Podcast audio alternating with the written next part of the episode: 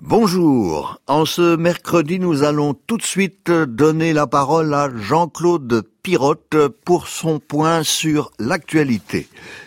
L'univers est universel, un peu comme l'eau de vaisselle. Et le monde est mondial. On dirait la fin du bal. Quant à la Terre, elle est terrestre et de moins en moins intime. Les océans sont maritimes. On consomme ce qu'on y verse. Les marins dans le cambouis pourront bientôt marcher sur l'eau. Les terriens regardent les flots inonder leur dernier boui-boui.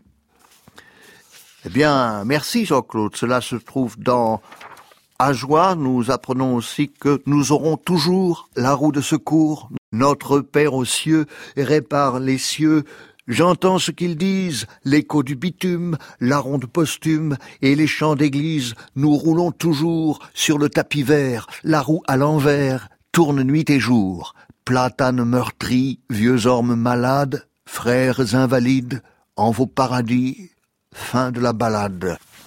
Pirotte, Jean-Claude Pirotte, nous, nous allons sombrer si on se repose sur vous pour la question des règlements climatiques. On va sombrer. Je vous propose de, prendre un extrait de ces hommages aux auteurs. Cet hommage à Raymond Queneau, de Sainte-Adresse à Tancarville, j'ai promené ma mort civile par les rues où vont les arpettes, Saint-Queneau, que j'avions l'air bête. Dans mon cœur y avait un galet, dans mon œil un soupçon de lait comme dans le thé d'un Anglais.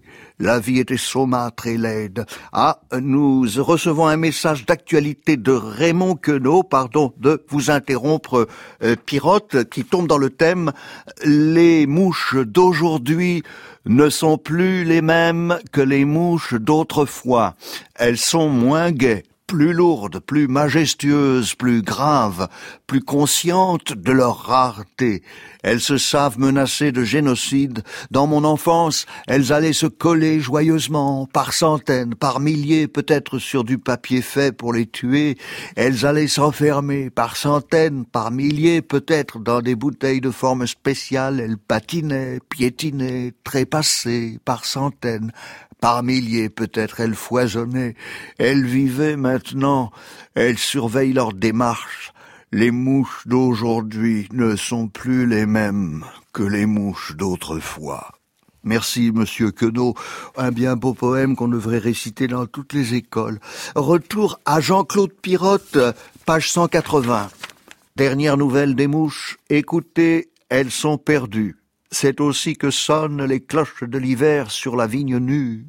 La tégénère qui ne bouge, ça c'est une araignée. La tégénère qui ne bouge pas, fidèle à son coin de mur, me surveille quand je me couche, sous son nid qu'un souffle remue.